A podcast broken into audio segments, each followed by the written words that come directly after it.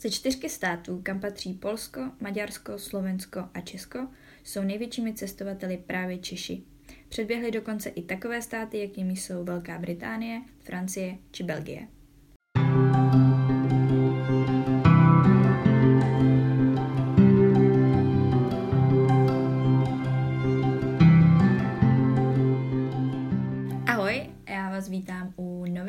Tohle podcastu a tentokrát už je to podcast číslo 10. A já nevěřím, že jsme došli až takhle daleko a že mě to pořád baví a pořád mě baví hledat nové hosty, dělat rozhovory, dozvídat se nové věci a jsem ráda, že mi to vydrželo, že jsme se dopracovali až eh, k tak pro mě vysokému číslu. A když je to takové kulaté číslo, tak jsem si říkala, že by to chtělo něco speciálního a rozhodla jsem se udělat takový cestovatelský podcast, kde budu mluvit jenom já. Protože vlastně můj poslední díl, kde jsem vyprávěla o svých zážitcích z Erasmu, byl docela úspěšný, což mě potěšilo a překvapilo a říkala jsem si, že by bylo fajn si s váma zase takhle jenom popovídat. Dneska se tedy budeme bavit o cestování tak nějak všeobecně, hodně bych to chtěla udělat. Uh, z mého pohledu, budu vám vyprávět o tom, co funguje mně, uh, co naopak nefunguje, co třeba používám k tomu, abych měla cestování lehčí, jak cestuju, um, jak to funguje s přípravou na cesty, s ubytováním, taky jsem dostala dotaz na to, jak se balím do tak malých zavazadel, tak to tady určitě taky zazní. A asi už to nebudeme dál prodlužovat ten úvod a půjdeme rovnou k věci. Já jsem se na to tentokrát připravila a dokonce jsem si kvůli tomu pročítala i různé články a zjistila jsem, že mnohem častěji volí Češi kratší dovolené a hodně jich raději jede na all inclusive, než aby si dovolenou zařizovali sami. Na jednu stranu tomu rozumím, protože je mnoho Čechů, kteří vlastně neumí anglicky nebo neumí žádný jiný cizí jazyk, kterým by se v té destinaci domluvili, takže je pro ně daleko lehčí si třeba připlatit pár tisíc ale mít všechno zařízené přes tu cestovní společnost nebo cestovní agenturu.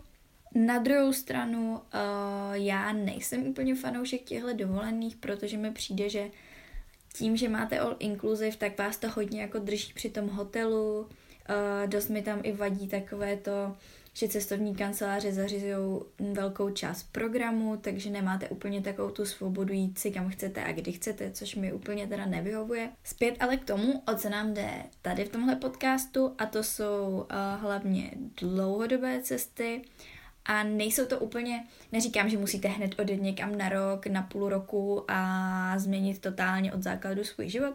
Každopádně jsou to prostě delší cesty a já bych se chtěla tak nějak dostat k tomu, jak k tomu dospět, protože mi je jasný, že uh, lidi, kteří jsou zvyklí cestovat uh, s rodinou nebo cestovat prostě s nějakou cestovní agenturou, tak úplně ze dne na den asi se neseberou a nepojedou najednou uh, na měsíc někam uh, do Jižní Ameriky třeba.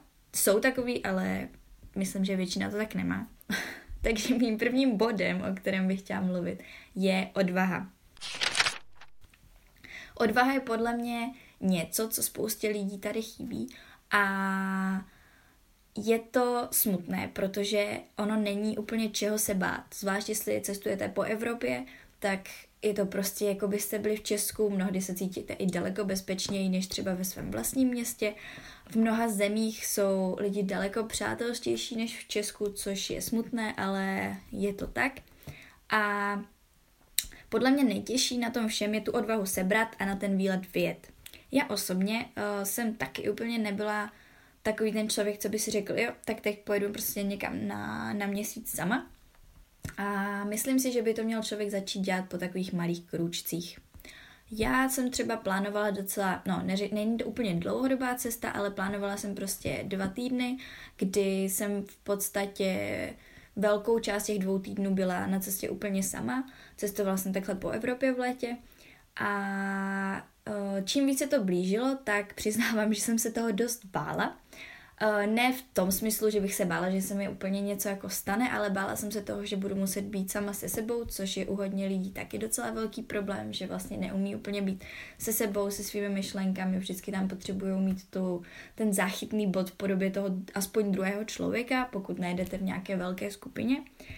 No a moje rada zní, než vyjedete takhle na víc dní, víc týdnů, měsíců, zkuste si to na nějakém třeba jednodenním výletu.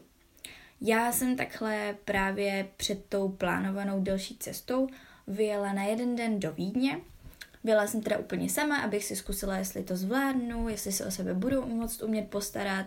Navíc to byla Vídeň, takže prostě Rakousko, stát, kde se mluví německy a moje Němčina je asi taková, že umím pozdravit. Takže uh, jako je jasný, že tam s váma mluví i anglicky, ale třeba v pár obchodech se mi stalo, že teda to bylo jenom Němčina, Němčina, Němčina. Uh, tak jsem si říkala, že to bude jako super zkušenost, takhle uh, jet někam sama, aspoň na jeden den a zjistit, jestli bude reálný pak cestovat třeba nějakých 10 dní úplně sama. Ten den ve Vídni byl naprosto super. Uh, já jsem teda člověk, který moc neplánuje, takže jsem to neměla úplně nějak jako nalajnovaný, co budu dělat, kam budu chodit. Měla jsem pár jako záchytných bodů, který, na které jsem se chtěla podívat, nebo kde jsem se chtěla dát třeba kafe, ale ve jsem to měla takový hodně spontánní a šlo mi právě spíš o to, jak to budu zvládat takhle sama. Po tom dni, když jsem se pak vracela domů, mi došlo, že to bylo vlastně naprosto úžasné. A teď nechci tvrdit, že cestování s kamarády, s rodinou, s kýmkoliv je špatný, to rozhodně ne, ale uh, cestovat sám má mnoho výhod. Nikdo vám prostě nemluví do toho, uh, kdy si uděláte pauzu na kafe, jestli teď půjdete na oběd, nebo jestli si uděláte piknik v parku, nebo jestli si jen tak sednete někde, nevím, u nějaké památky na lavičku a budete si číst. Prostě můžete se rozhodovat podle toho, co právě chcete dělat, co by se vám líbilo, na co máte vychuť, nemusíte se nikomu přizpůsobovat a občas je to fakt fajn. Když cestujete třeba s někým, s kým máte třeba jiný priority, a já jsem takový ten člověk, co ho hrozně baví objevovat, pořád někam chodit, takže nakonec večer skončím, takže mě naprosto bolí nohy a skoro nemůžu chodit, ale vždycky jsem tak jako, tak jako příjemně unavená tím, že jsem toho hodně jako prošmejdila. A není to takový to klasický chození po památkách, to úplně nedělám, ale spíš se tak jako toulám tím městem, občas se i třeba ztratím. A, a je to takový to jako kam vás prostě ty nohy zavedou. No, takže jsem si vlastně po cestě zpátky z té Vídně, když už jsem já domů, uvědomila, že je to vlastně super. A že jsem se vlastně přestala jako bát toho, co mě bude čekat uh, těch deset dní. Samozřejmě uh, je tam dalších milion faktorů, které jsem neměla oskoušený, jako třeba um, bydlet někde sama. Vlastně jsem ani nikdy předtím nebydlela v hostelu, abych pravdu řekla nebo teda bydlela, ale někdy v hostelu, že bych prostě měla nějaký sdílený pokoj a nebyla tam s, nějak, s nějakým kamarádem nebo takhle, tak to jsem ještě oskoušení neměla. Tak to byl asi takový největší strašák, ale k tomu se jako dostanem a nebylo to zase tak strašný. Když jsme teda u té odvahy, tak jsem chtěla zmínit, že se nemáte bát mluvit s ostatními. Za prvé je to výhodný v tom, že pokud se bavíte s místními, tak často uh, dostanete tipy na místa, které byste v životě nenašli v průvodcích, na mapě a nikdy by vás nenapadlo tam jít. No a za druhé uh, je fajn poznat trochu té místní kultury. Zvlášť když jste někde, co není úplně nějaký stát, který to má hodně podobně jako my, například naši sousedé a takhle, a když vyjedete trošku dál, tak přece jenom je ta mentalita jiná a je super si zase popovídat s lidmi, kteří mají jiný úhel pohledu na mnoho věcí. Pokud máte problém uh, se takhle jakoby kontaktovat s lidmi, což uh, je dost často problémy pro mě, protože nejsem úplně člověk, co přijde k cizímu uh, kolem jdoucímu na ulici a začne s ním mluvit, tak mám pár tipů, uh, jak to překonat. Jedním z takových typů, a to není úplně můj tip, ten jsem uh, převzala od někoho, už ani nevím koho, ale prostě někde jsem to slyšela a fakt to zabírá. A to je, pokud si na cestách vozíte svoji vlastní láhev, nebo prostě máte nějakou pedláhev, kde vám došla voda a potřebujete ji doplnit, tak je super takhle jít třeba do nějaké restaurace, do nějakého bystra, kavárny a poprosit, jestli vám ji nedoplní, No a tím už máte vlastně započatý ten rozhovor, aniž byste museli chodit k takhle jako náhodným lidem. No a můžete jenom jako pokračovat a nějak to rozvíjet. Často se vás i ti lidi ptají třeba odkud jste, když mluvíte anglicky, protože jim je jasný, že nejste z té dané země. A hned jsou nějaké typy na, na, na světě. Já dost často taky navazuju kontakt tak, že někomu něco pochválím. Takže když má někdo třeba, já nevím, hezkou sukni, super těnku, um, uh, já nevím, skvělou mikinu, cokoliv, co se mi líbí, tak jdu a tomu člověkovi to, člověkovi, člověku, tomu člověku to řeknu. Protože za prvé tím můžete započíst, já vůbec nevím, jestli mluvím dobře česky. za prvé tím můžete začít konverzaci a za druhé tím uděláte tomu člověku radost, což je vlastně super a je to takové win-win. A většinou, když někomu něco pochválíte, tak málo kdy je na vás jako nepříjemný, než kdybyste se ho jenom tak na něco ptali tak ti lidi jsou potom třeba, že někam spěchají, nechcou, ale takhle už si jako navnadíte a jsou milí. Dalším typem, jak navázat konverzaci je, uh, což dělám často, když cestuju sama, nebo teda ne úplně často, ale občas, když jste prostě na nějakém místě, které je hezké a chtěli byste tam fotku a nechcete tam šaškovat se stativem, nebo prostě je tam strašně moc turistů a úplně není možný si tam dát samospoušť, tak poprosit někoho, kdo je nejblíž, jestli by vás nevyfotil. No a většinou to bývají třeba i nějaký cestovatelé, pokud je to nějaké jako známější místo, takže se můžete bavit o cestování, to už máte jedno společné téma a tak dále a tak dále. Předposledním typem jsou spolusedící, spolusedící v autobuse, ve vlaku, v letadle. Um, přiznám se, že v letadle úplně moc nekonverzuju, většinou mám sluchátka, ale v autobusech, eh, co jsem teď cestovala, tak to jsem se bavila s lidmi docela dost, protože většinou to není úplně ultra dlouhá trasa a vždycky, skoro vždycky jsem vedle někoho seděla, nikdy to nebylo úplně nějaký jako prázdný bus a občas prostě ten člověk třeba kouká na nějaký seriál, tak můžete říct, ježiš, ten znám taky a prostě začnete se bavit o tomhle, nebo já v jednom autobuse po mně chtěl můj spolusedící půjčit nabíječku, Uh, takže jsme se pak začali bavit skrz to, že vlastně po tom, co jsem mu počala nabíječku, tak jsme začali takový ten klasický rozhovor, jak se jmenuješ, odkud jsi, co tady děláš. No a poslední tip, pokud budete bydlet v hostelech, tak určitě navazujte kontakty tam, protože spousta lidí je tam stejně jako vy, takhle sama. Uh, jsou tam takové ty společenské místnosti, kam můžete zajít, můžete tam navázat nějakou konverzaci, můžete tam najít nějakou skupinku, co hraje třeba nějakou společenskou hru. Navíc i na pokoji máte spolubydlící, takže s těma si můžete bavit, s těma se pravděpodobně i musíte bavit, protože mi přijde jako divný, když jste třeba na pokoji s, já nevím, s třema, čtyřma lidma, že byste um, se jich nezeptali aspoň na to třeba odkud jsou, co tam dělají a tak. Toť asi k mému bodu odvaha a přejdeme k bodu příprava.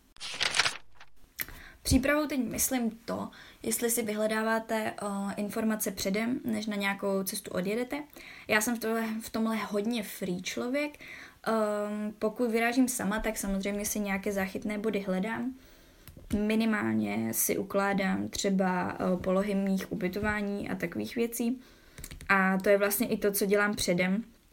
Ubytování si plánuju vždycky, já nejsem úplně nejsem pak úplně v klidu, když někam přijedu a jsem třeba unavená po té cestě a ještě si mám hledat uh, místo na spaní, tak to není úplně můj styl. Uh, takže to je taková věc, kterou fakt plánuju. No a pokud se bavíme teda o programu, tak ten uh, zase tolik úplně neplánuju. Občas si pročtu nějaké blogy, které mi hodně pomáhají, pak kouknu třeba na Pinterest na nějaký typy, na Instagram, protože spousta lidí v dnešní době sdílí mnoho věcí z cestování, různé um, místa, kde se můžete najíst, kde můžete na kafe, takže tohle je taky super zdroj. No a potom používám ještě web Lonely Planet, protože tam mi přijde, že jsou fakt docela praktické články, které píšou uh, samotní cestovatelé, takže je to fakt něco ověřeného, nejsou to takové ty klasické turistické typy, co najdete v průvodcích. Pak mám ještě jednu super knihu, kterou jsem dostala od mojí nejlepší kamarádky a ta se jmenuje Travel Guide for the Young, Sexy and Broke. A tam je taky spousta typů, uh, podle toho i co chcete dělat, v jaké zemi to chcete dělat a teď to znělo trošku dvojsmyslně. Každopádně je tam fakt spoustu typů na to, jak si zařídit ten program, abyste se nenudili. No a posledním takovým pomocníkem na cesty je Travel Bible. Já ji teda ještě upřímně nemám přečtenou celou, ale vždycky si tam tak prolistovávám ty kapitoly a dost často poslouchám i jejich podcast a to mi osobně taky hodně pomáhá. A když se vrátíme ještě na chviličku k té odvaze, tak vlastně díky podcastu Travel Bible jsem se rozhodla, že zkusím solo cestování. Takže tímto tomu děkuji a nebo spíš tímto děkuji Matoušovi, který ten podcast tak nějak uh, tvoří a stříhá a nahrává. A určitě si ho zkuste po, poslechnout, jestli vám chybí odvaha. Dostáváme se k bodu ubytování. A tam jsem vlastně chtěla zmínit nějaké ubytování, které používám já, které mi fungují a jaké jsou jejich plusy a mínusy. První z nich je teda ubytování na hostelu. Já jsem zatím zase tolik zkušeností z hostely neměla, bydlela jsem v pár. Um, jejich výhodou je určitě cena, protože hodně z nich je jako dost levných, pokud bydlíte v nějakém tom sdíleném pokoji, kde je víc lidí. A pak uh, většinou bývají docela dost v centru, takže nemusíte zbytečně cestovat a utrácet třeba za cestovné. Občas tam bývá i snídaně, což je super a což třeba na Airbnb úplně nedostanete. No a taky se tam máte možnost potkat s lidmi, což už jsem vlastně zmiňovala v, tom, v té první části. Jejich mínusy jsou paradoxně také lidé, protože občas třeba chcete být sám, nebo já nevím, chcete jít spát nějak dřív a ono to úplně nejde, když sdílíte pokoj třeba s osmi lidma. Takže v tomhle je to jako nevýhoda, ale samozřejmě dá se to vždycky nějak udělat. Existují špunty douší, existují sluchátka a existuje taková ta maska na oči, která vám pomůže spát, pokud se třeba v tom pokoji svítí. Takže nic není nemožný. No a ještě jedním mínusem je podle mě špína, protože ne každý hostel je nádherně čistý. A to mluvím teda z osobní zkušenosti. Um, samozřejmě si musíte, nebo jako je lepší si projít nějaký recent a takhle, ale ne vždycky je to úplně objektivní a taky každý máme asi jiný nějak jako jin, jiné vnímání toho, co už jako přes čáru a co ne. Já si nemyslím, že jsem úplně nějaký člověk, co potřebuje uh, luxus k životu, ale zase odsud pocud. A jako uh, vlasy na povlečení asi od pěti různých lidí, co tam spali přede mnou, nejsou úplně to, co potřebuju k um, jako dobře prospané noci. Um, dalším typem na ubytování je Airbnb. Já osobně Airbnb naprosto miluju, zatím jsem s tím neměla žádnou špatnou zkušenost. Uh, plusy Airbnb většinou bývají hodně pěkné, samozřejmě záleží na výběru, ale najdete tam pěkné byty nebo pěkné pokoje za dobrou cenu. Um, často se setkáte s místními, protože buď to třeba pokud sdíl, máte jenom sdílený nebo nějaký prostě pokoj v sdíleném bytě, tak uh, tam bydlíte s někým a i když máte třeba samostatný dům, tak občas uh, se s, těma, s těmi majiteli potkáte, protože vám třeba přidávají klíče, ne vždycky je to tak, že to máte v nějakém takovém tom boxíku. Já jsem třeba jednou měla klíče už i v okapu a každopádně občas se s nima prostě potkáte, takže v tomhle je to taky fajn. No a taky je to dobrý i v tom, že často to bývá teda celý samostatný byt, takže pokud cestujete a potřebujete třeba klid na práci nebo si fakt chcete odpočinout, tak v tomhle je to super, že to máte jenom pro sebe, můžete si tam jít vařit, kdy chcete, umít se můžete jít, kdy chcete, nemusíte čekat na koupelnu, pokud tam zrovna někdo je a a tím bych to asi, nevím, jestli tam jsou nějaký mínusy, já jsem fakt zatím měla samý dobrý zkušenosti, takže u mínusu asi nemůžu říct. A jestli nějaké máte, jestli máte nějaké špatné zkušenosti, tak mi dejte určitě vědět do komentářů, protože mě fakt zajímá, jestli, jako je mi jasný, že asi někdo něco špatného zažil, ale musím zaklepat. Já jsem měla zatím vždycky štěstí. Další věcí, jak se ubytovat, eh, je couchsurfing. V dnešní době už je to asi velmi populární, myslím, že všichni to znají. Je to taková aplikace, kde eh, cestovatelé nebo různí místní lidé, kteří chtějí poznat novou kulturu, nabízejí svůj uh, byt a můžete tam buď to spát někde na gauči, nebo třeba mají i uh, volný pokoj, takže vás nechají spát tam. Uh, plusy jsou, že se vlastně potkáte s těmi místními lidi, lidmi zase, občas vám někdo i třeba uvaří, občas uh, vás provede po tom městě, což je naprosto super, není nic lepšího, než objevovat město s někým, kdo tam bydlí. A hlavně je to zdarma. Mínusy. Občas nemáte úplně chuť se socializovat, podle mě, takže v tomhle to může být mínus. A dárky. Já třeba si myslím, nebo mně přijde jako fajn, těm lidem něco dovést. A já nemám problém s tím dovést ten dárek, v tomto ten mínus úplně nespočívá.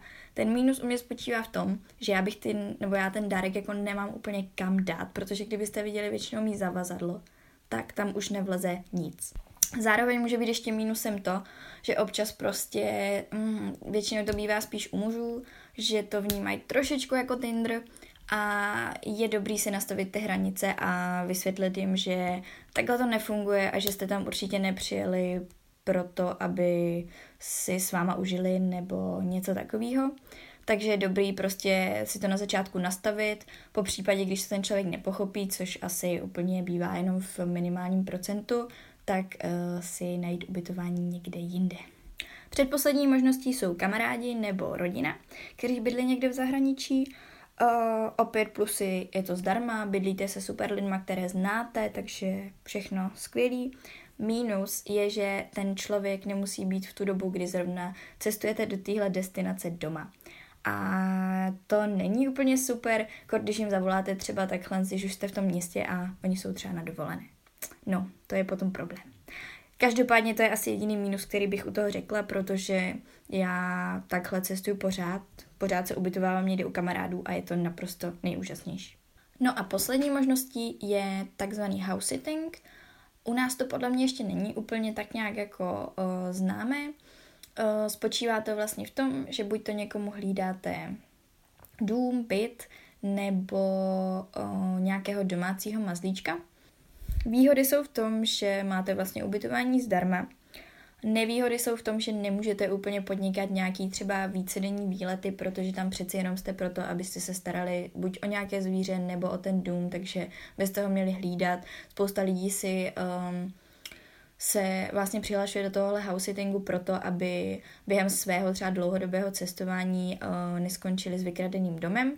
Takže v tomhle tom je asi mínus, ale pokud chcete um, vyrazit na takový ten slow traveling, kdy jste prostě dlouhou dobu na jednom místě, tak si myslím, že je to naprosto úžasný.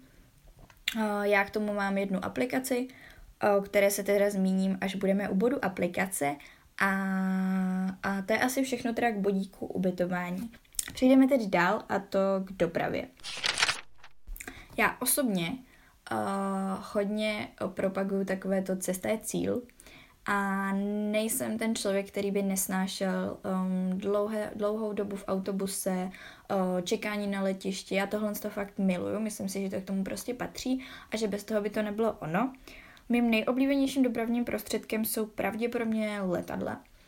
A letadla miluju, protože jakmile projdu takovou tou kontrolou, tak už jsem u toho gateu, vždycky tam sedím, um, já nevím, dám si nějaký jídlo, třeba koukám na film a hned, jak se dostanu do letadla, tak začíná takové to, kdy vy vlastně, vy vlastně úplně zmizíte z povrchu.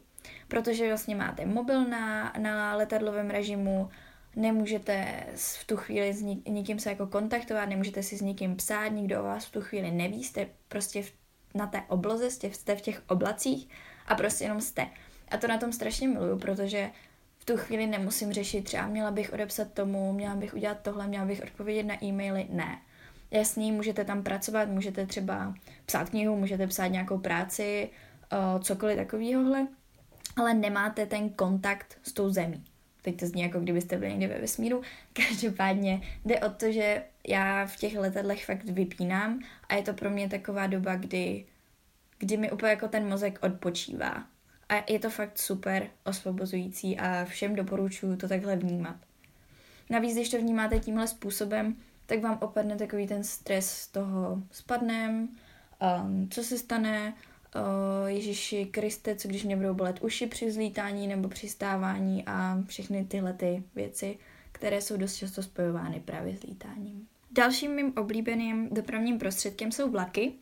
Já mám vlaky strašně ráda, protože mi přijde, že ta doprava je rychlá, uh, je to dost často hodně pohodlný ale jedinou jejich výhodou, nevýhodou, nevýhodou je, že ve většině států uh, jsou ty vlaky uh, nejdražším dopravním prostředkem. Uh, například ve Španělsku a v Anglii tam jsem asi v životě vlakem nejela a to jsem tam byla už hodněkrát, ale prostě vy, když vidíte tu cenu toho vlaku a pak se podíváte na cenu autobusu na stejné trase, tak uh, je jasný, že vlakem nepojedete. No, když už jsem teda zmínila ty autobusy, uh, já vím, že spousta lidí třeba autobusy nemá rádo, ale mi přijde, že v poslední době už jsou ty autobusy tak moderní a tak pohodlné, že to není zase tak strašné. Je mi jasné, že jinak to vnímám já, co mám 1,64 m a jinak to vnímají třeba kluci, co mají 2 metry. To už asi zase tak pohodlný není, protože já se třeba na sedadle i docela v pohodě vyspím. Ale pokud tam je někdo takhle vysoký, tak to asi úplně ideální není. Uh, co ale na autobusech nesnáším, jsou záchody. Bože, podle mě jít v autobuse na záchod jako holka je to nejhorší. Já nevím, jestli, když prostě srovnáte třeba záchod ve vlaku, v letadle a v autobuse, tak je to 101.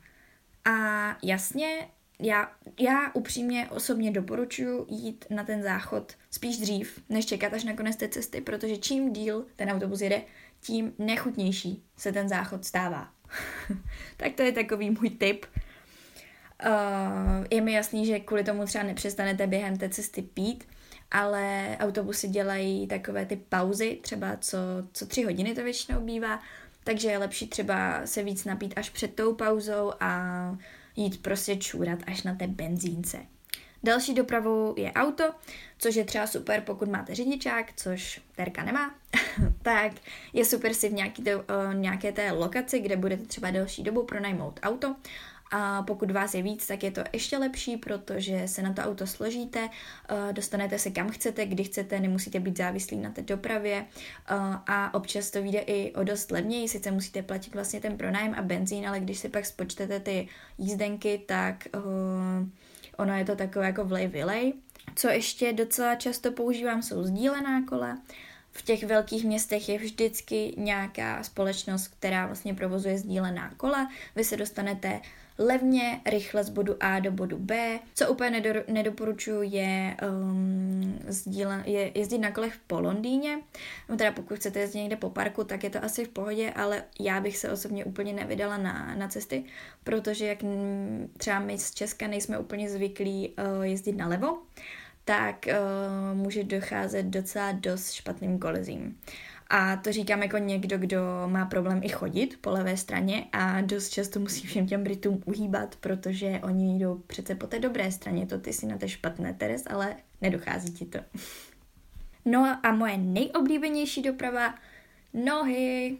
Bože, já strašně moc ráda chodím pěšky. Jedna z výhod chození pěšky je, že ten člověk hubne, takže vy vlastně objevujete a zároveň přitom hubnete což je naprosto skvělý podle mě. Druhá výhoda je, že když chodíte takhle po svých, tak si můžete rozhodnout, kdy zastavíte, na jak dlouho zastavíte a objevíte občas místa, které byste v životě, v životě uh, třeba v nějakém autobusu nebo v tramvaji neobjevili. Pak samozřejmě existují MHDčka, tam je metro, tramvaj, autobus, ale já doporučuji, pokud je jenom trošku možný dojít na, tu, na to místo, kam se chystáte pěšky. Jděte pěšky, protože za prvé to budete mít zdarma, za druhé nebudete muset řešit kolony, pokud se vydáte v dobu, kdy třeba všichni jdou do práce nebo z práce a za třetí prostě třeba ty 2,30 eura nebo kolik stojí třeba jízdenka na metro můžete použít na pozdější kafe nebo sklenku vína. Dostáváme se k pátému bodu tohohle podcastu a tím jsou aplikace. Žijeme přece jenom ve světě chytrých telefonů, takže aplikace k tomu cestování dost často patří. Uh, já osobně dělím na aplikace, které mi to cestování nějak usnadňují a pak na aplikace, které mě během toho cestování zab- zabavují. Nejdůležitější aplikací, kterou mám v mobilu během cest, uh, jsou rozhodně Google Maps.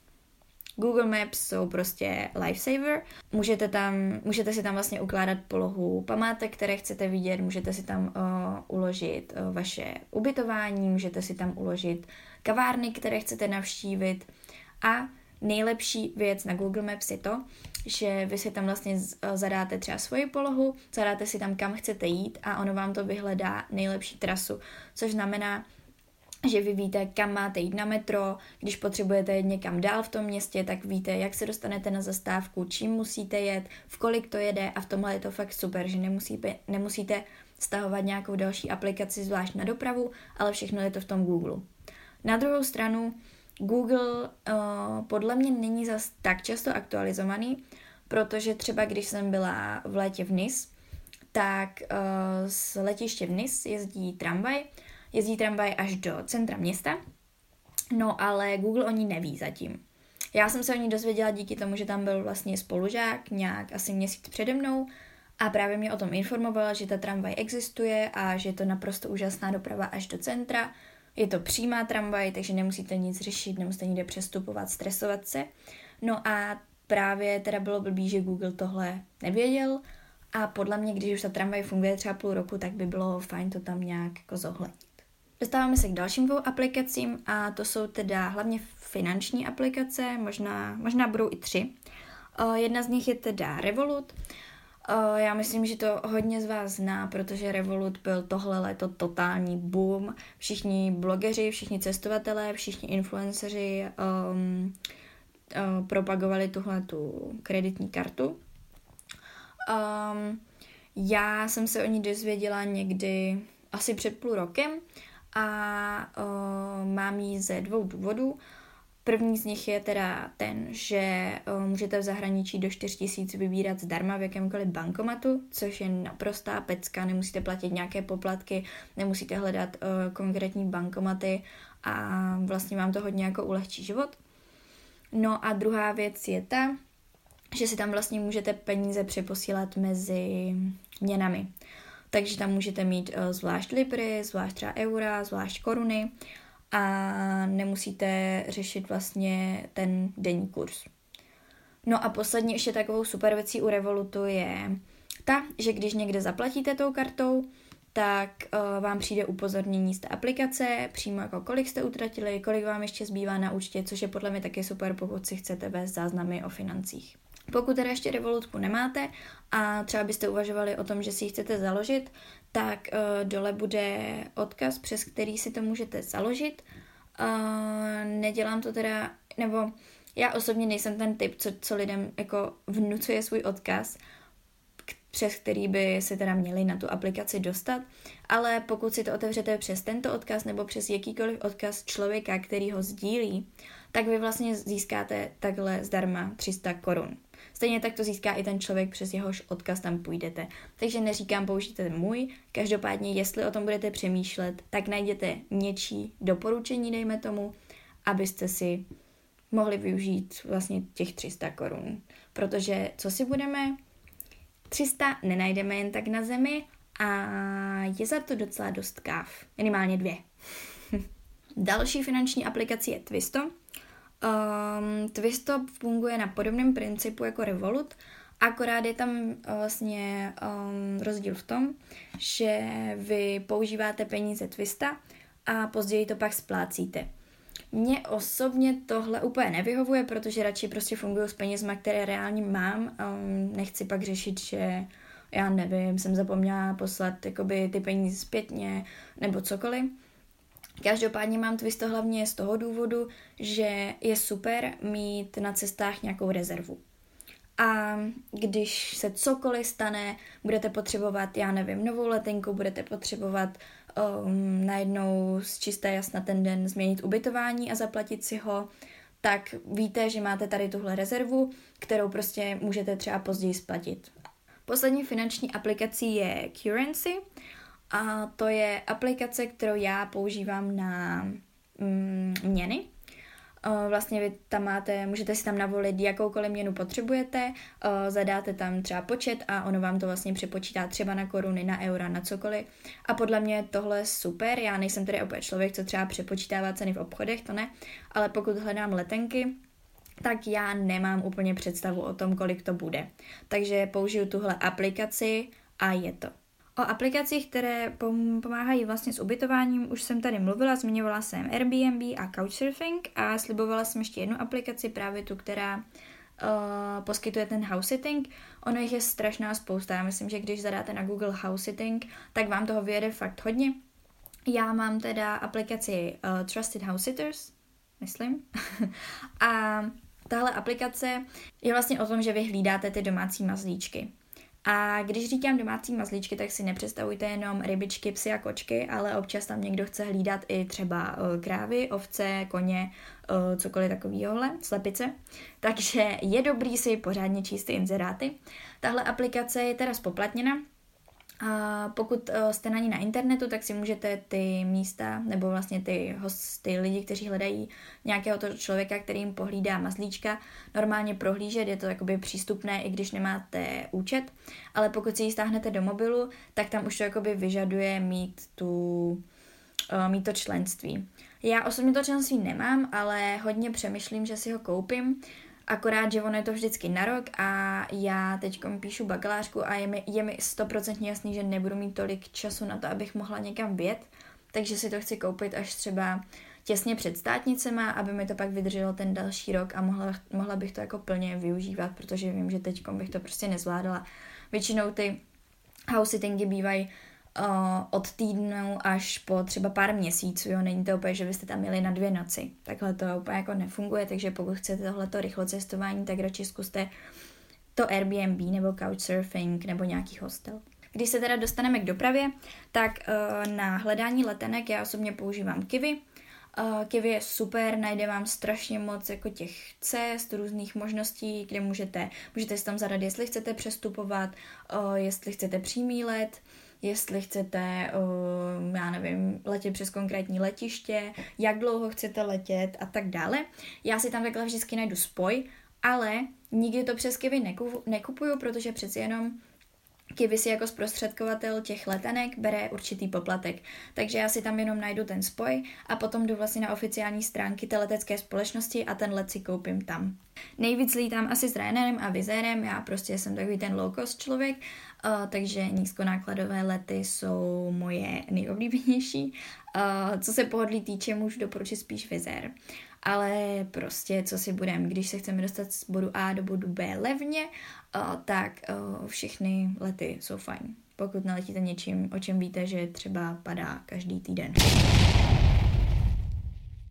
Navíc, když máte aplikaci Ryanair a Vizer, tak vám dost často chodí takové ty upozornění ve stylu dneska je třeba Halloween, takže máme 20% na lety po Evropě, nebo 20% na lety z Vídně, nebo já nevím, vám vrátíme 15% z koupené letenky.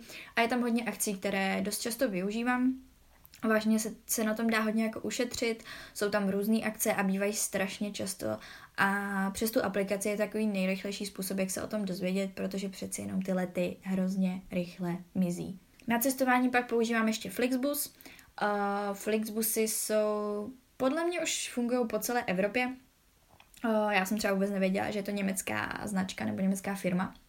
Třeba v Německu, nebo teda moje kamarádka v Německu, která je hodně používá, říkala, že asi nezažila v cestu, kdyby ten autobus neměl spoždění. Já mám na tohle docela štěstí, spoždění jsem měla snad jednou, takže já můžu teda Flixbus docela doporučit, krom asi jedné špatné zkušenosti, kterou jsem s ním měla v Itálii, to zatím vždycky fungovalo. No a jo, taky jsem chtěla zmínit, že jestli teda budete používat Flixbus v Itálii, a budete se snažit dostat z Milána na letiště Malpasina, nebo tak nějak, já jsem teď úplně mimo ohledně toho jména. Každopádně to není Bergamo, ale to druhé na M. No tak pokud se tam budete chtít dostat právě Flixbusem, který je podle mě docela jako levný, tak um, tam ty Flixbusy nejsou pod oficiální značkou Flixbus, ale jsou jinak pojmenované. Tak to je jenom pro informaci, protože já jsem díky tomu kupovala vlastně dvě jízdenky. No a poslední taková rada, pokud budete používat někde MHDčko, kdekoliv, tak je lepší mít mobilní aplikaci, protože přes ty aplikace jsou jízdenky většinou o nějaké to procento levnější, než když si je kupujete třeba u řidiče nebo někde v automatech. Dost často cestovatelé používají aplikace i na jídlo. známe jsou asi jakoby Yelp a Foursquare. Já třeba žádné z těchto aplikací nepoužívám, občas jsem si je stahovala, ale já jsem hrozně jako líná to tam projíždět a hledat a, a tak, takže já fakt dám spíš na rady od lidí z Instagramu, co už oskoušeli, co se mi třeba líbí vizuálně a, a tak, no. No a když se dostaneme teda k té druhé skupince aplikací, která je hlavně jakoby, má tu zábavní funkci, tak uh, první z nich jsou podcasty, Apple podcasty. Můžete použít samozřejmě i Spotify, každopádně já na poslouchání podcastu používám podcasty. Já podcasty miluju, proto i jeden dělám, ale uh, je to fakt věc, která vám prostě zkrátí tu cestu, poslechněte si třeba jeden, dva díly, které mají hoďku a už jste pomalu za půlkou cesty z Ostravy do Prahy. Takže podcasty určitě doporučuji. A další věcí, kde můžete poslouchat, je audiotéka, tam už si to teda musíte platit, ale občas mají akce, že třeba jsou nějaké knížky zdarma, pokud je nějaké výročí. A mě třeba jako hodně baví poslouchat audioknížky, taky záleží na tom, kdo to načet, ale podle mě jako super forma pokud třeba se vám dělá špatně v, mm, v autobusech a v letadlech se čtení, tak tohle je super alternativa, si myslím. No, pak teda mám vždycky Spotify, což už jsem zmiňovala, tam se stejně tak dají poslouchat podcasty, ale já to používám hlavně na hudbu. Potom ještě vlastně vždycky na cestách používám Vivino, protože o, já jsem strašný milovník vína. Um, takže je super mít u sebe, pokud teda, já nejsem bez znalec, jo, já jenom mám ráda uh, dát si prostě skleničku vína někde, takže třeba když si jdu koupit víno, tak to funguje. Tak, že vlastně namíříte na tu etiketu a ono vám to řekne, jaké je to víno, jestli je to jako adekvátní cena v tomhle tom druhu, odkud pochází, um, jestli je suché, kolik vlastně má i hvězdiček, můžete tam najít recenze lidí, co už ho pili, takže v tomhle je to podle mě naprosto super. A poslední aplikací je Netflix. Uh, vážně si nevím představit, co bych dělala na cestách bez Netflixu, protože je super, že si to tam vlastně můžete stáhnout a tím pádem to mít v té offline verzi a nemusíte se připojovat někde hledat internet nějakou wi abyste si pustili film a co si budeme, filmy jako hodně pomáhají zabíjet čas, když jste někde na cestě z bodu A do bodu B. Proč se říká z bodu A do bodu B? Proč se neříká třeba z bodu, um, nevím, R do bodu S? Jasně, tak. Už asi nahrávám moc dlouho, takže mi jdou tyhle ty úvahy hlavou. Dostáváme se k předposlednímu bodu a tím je balení, slibované balení. Moje maličkost uh, je v tomhle dost specifická. Já nerada platím kufry, uh, myslím tím takový ty kufry, co vám jako odbavujou. Uh, jeden důvod je teda i cena, ale druhý důvod je, že nerada prostě sebou tahám strašně moc věcí. Když cestujete um, jakoby hodně třeba přejíždíte, tak se vám nechce pořád jako tahat tolik věcí a je to prostě nepohodlný a musíte se hlavně, čím víc věcí máte, tím víc se o ně musíte třeba i jako strachovat a, a prostě to nemám ráda, takže já se fakt snažím dost často cestovat jenom s takovým tím takovým tím malinkým zavazadlem, ne příručním, teď nemyslím příruční, ale takové to, co strčíte pod to sedadlo v letadle. To je, tak, to je takový jako můj styl, no. A Uh, přišla mi otázka, jak to dělám, že se balím do tak malých zavazadlem, protože vlastně když jsem měla na 10 dní, tuším, do, na Tenerife, tak jsem letěla fakt s malinkatým batůškem, uh, který normálně, který mi normálně nestačí ani na jeden den třeba v Olomouci, když jdu do školy. A když jsem pak jela na dva týdny teda po Evropě, tak jsem jela s Kankenem, který je už teda o trošičku větší, ale pořád se veze do té normy, kdy ho dáte pod sedadlo. Moje rada zní, ruličkujte. Ruličkujte naprosto všechno. Všechno, všechno, všechno. I spodní prádlo. Já ruličkuju a ono to fakt funguje. Zabíra, ty věci zabírají menší prostor, dáte tam toho víc a hlavně, když vy víte, že máte jenom omezený prostor na ty věci, tak odpadnou takové ty úvahy. A co bych si ještě vzala a co, co bych tam ještě jako použila a co, co bych tam ještě tak mohla jako dát, protože tam mám třeba to volné místo.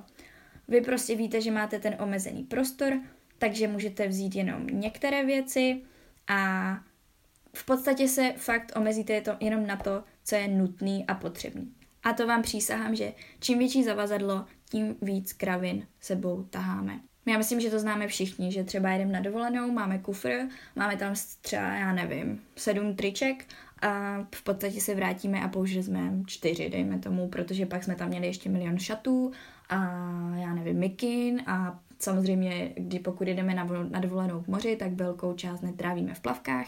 No a prostě je fajn takhle zjistit, že stačí cestovat s málem. Další mojí radou je laďte. Uh, já vždycky, než někam jedu, tak si zkouším ty věci, co si sebou beru a zjišťuju, jestli jdou navzájem kombinovat. Protože je blbost si brát, uh, já nevím, modrý tričko, červený kalhoty, fialové ponožky, zelenou mikinu, ne. Já prostě beru věci, které k sobě navzájem jdou, takže je můžu společně střídat, můžu je vlastně můžu všechno brát ke všemu a tím pádem vám odpadá i to, že byste brali třeba 20 druhů, já nevím, botou, jenom protože vám tyhle ladí k tomuhle a tyhle k tomuhle. Další rada zní, vždycky pokud cestujete, tak uh, cestujte v těch nejobně, nejobjemnějších, to toho neřeknu, nejobjemnějších věcech. Já většinou, když takhle cestuju, tak si beru jednu velkou bundu a je fuk, jestli jedu někam, kde bude 40 stupňů, já prostě si tu bundu na sebe dám předtím, než jdu do toho letadla, protože vám to prostě ušetří to místo v tom batohu. Samozřejmě si to pak hned můžete sundat, nebo i když prostě do toho letadla jdete, můžete mít kabát nebo prostě bundu v ruce, není s tím problém, ale vždycky ty nejobjemnější věci si berte na sebe. Uh, dost často se mi stává, že mi třeba do batohu nevleze foťák, uh, takže to dělám tak, že si ho dám na krk. Takhle už jsem vlastně letěla celkem dvakrát, stalo se mi prostě, že foťák tam nevlezl, nebo jsem se prostě bála, že když ho tam fakt jako takhle úplně jako nadspu do toho batohu, takže to pro něho nebude úplně jako, jako ideální. Takže jsem si ho dala prostě na krk a on s tím nikdy jako nebyl problém, takže, takže tohle je jako taková moje rada, ale fakt jenom když dojde do extrému, není to, že bych takhle lítala normálně, jako že uh, poletím s foťákem, už to beru jako modní doplněk, ne. Další radou je uh, používejte cestovní váhu, protože dost často jsou vlastně váhové omezení, uh, takže tam, tam fakt jakoby um, podle mě je výhodný vědět, kolik to zavazadlo váží, hlavně i proto, že když někam jedete, tak třeba počítáte s tím, že si tam něco koupíte a pak není úplně fajn překračovat ten, nebo prostě letět už tak, tak s limitem, protože je jasný, že když tam pak něco přidáte na cestě zpátky, tak už to bude moc. Co doporučuju, tak uh, pokud letíte letadlem, předem si sežeňte takové ty, um, takové ty sáčky na tekutiny, protože ne každé letiště to nabízí, hodně jich to teda má většinou před tou kontrolou, ale už jsem se setkala s hodně letištmi, které, které to nemají a není to úplně ideální, takže já vlastně nosím svůj vlastní sáček, většinou už to mám prostě naházený ty lahvičky na cestování, protože vy vlastně můžete mít jenom vždycky ty 100, kolik to je, 10 ml, 100 ml, ne, 100 ml, no jasně, 100 ml, takže, takže v tomhle z tomu určitě doporučuji ty sáčky sehnat dřív. Potom doporučuji vlastní láhev, protože já prostě nerada kupuju láhev na letištích, je to drahé, platíte tam, nebo láhev vodu, vodu na letištích, protože mi prostě přijde blbost platit třeba 2,50 eura za čistou vodu, když tam většina letišť už má takové ty mm, místa, kde si prostě můžete načepovat pitnou vodu, takže já určitě nosím láhev. Teď se dostáváme k bodu, který ocení hlavně holky, nebo teda je to hlavně pro holky, protože kluci toho řešit nemusí a to jsou menstruační pomůcky. Já si třeba hodlám teď, konečně jsem se k tomu asi jako nějak dokopala a hodlám si pořídit uh, menstruační kalíšek. Uh, samozřejmě ano, je to super eko a takhle, ale já si ho chci pořídit hlavně z jednoho důvodu a to je ten, že nezabere místo v zavazadle. Co si budem, krabička od tamponů přeci jenom není úplně nejmenší, to stejné balení vložek, takže uh, navíc já jsem prostě ten typ holky, co vždycky si vybere uh, cestování v tu dobu v měsíci, kdy uh, zrovna probíhají super období. Uh, takže já vždycky vidím to místo, které mi tam prostě zabírají ty tampony nebo vložky a, a, a je to hrozně jako zbytečné to tam mít a hrozně mi to vždycky otravuje. Takže v tomhle si myslím, že kalíšek je určitě jako super řešení, co se toho prostoru týče. No a nakonec teda jmenovku. Vždycky noste menovku, já si ji připínám i na batoh, co si dávám pod sedadlo, protože nikdy nevíte, co se stane, nikdy nevíte, jestli vám třeba ten batoh nebudou muset dát nahoru, pokud budete sedět úplně v těch předních v řadách v letadle, No, nebo jestli vám ho nedají prostě někam dál, protože nad váma nebude místo, pak prostě je tam strašně moc lidí, všichni chcou rychle vystoupit, je tam chaos, vždycky dávejte na jakékoliv zavazadlo jmenovku. A s adresou samozřejmě. Tím jsem, myslím, tak nějak obsáhla téma balení. Pokud máte nějaké další typy, tak budu ráda, když se s nimi uh, se o ně podělíte, protože já vždycky přivítám něco, čím můžu nějak uspořit místo. jo, vlastně jsem ještě chtěla zmínit tohle pokud jste holka, tak vyřaďte všechny takový ty um, make-upy a stíny a, a všechny tady tyhle blbosti.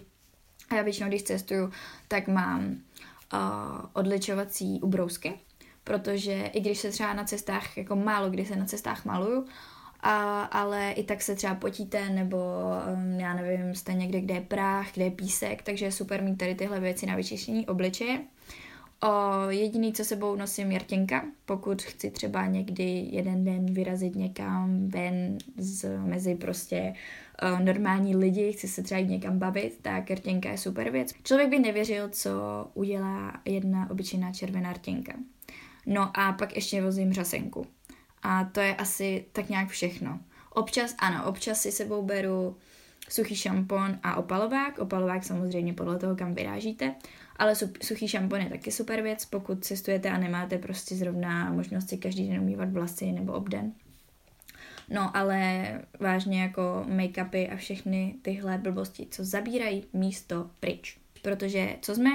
Všechny jsme děsně krásné i bez všech těch pomůcek. Posledním bodem jsou historky. Říkala jsem si, že tady zmíním pár historik, co mě zaujalo během mého cestování a první z nich je zapomínání jmen. Já jsem na tohle hrozný expert. A mě prostě se člověk představí a já podle mě v tu chvíli, kdy mi říká to jméno vůbec, jako úplně vypínám mozek a on se představí, já jsem jako, aha jo, dobrý, já jsem Terka a zjistím, že to jméno nevím, že ho prostě nevím. Uh, pokud jste ve skupině, tak je to v pohodě, protože doufáte, že někdo třeba toho člověka osloví a vy tak zjistíte, jak se jmenuje. Pokud jste s tím člověkem sám, tak už to tak super není. A mně se to fakt stává tak v 90% případů, kdy se mi někdo představí, což není úplně v pohodě, si myslím. Doufám, že to tak má někdo taky, že to teda nemám jenom já, uh, protože to bych se jinak fakt cítila blbě. Další věcí uh, náboženství. Já jsem se třeba setkala s spolubydlící na hostelu, která byla věřící a podle mě není úplně super uh, lidem hned na začátku říct, že jste ateisté. Co, co si budeme namlouvat, Česká republika je přece jenom jednou z nej, možná i nejateističtější stát v Evropě. Uh, ale uh, není úplně super těm lidem hned říct, jakože nevěřím v nic.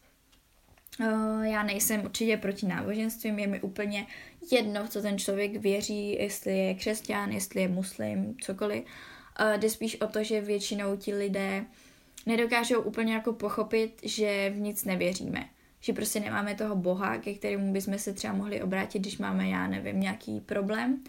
A hodně špatně se to vysvětluje.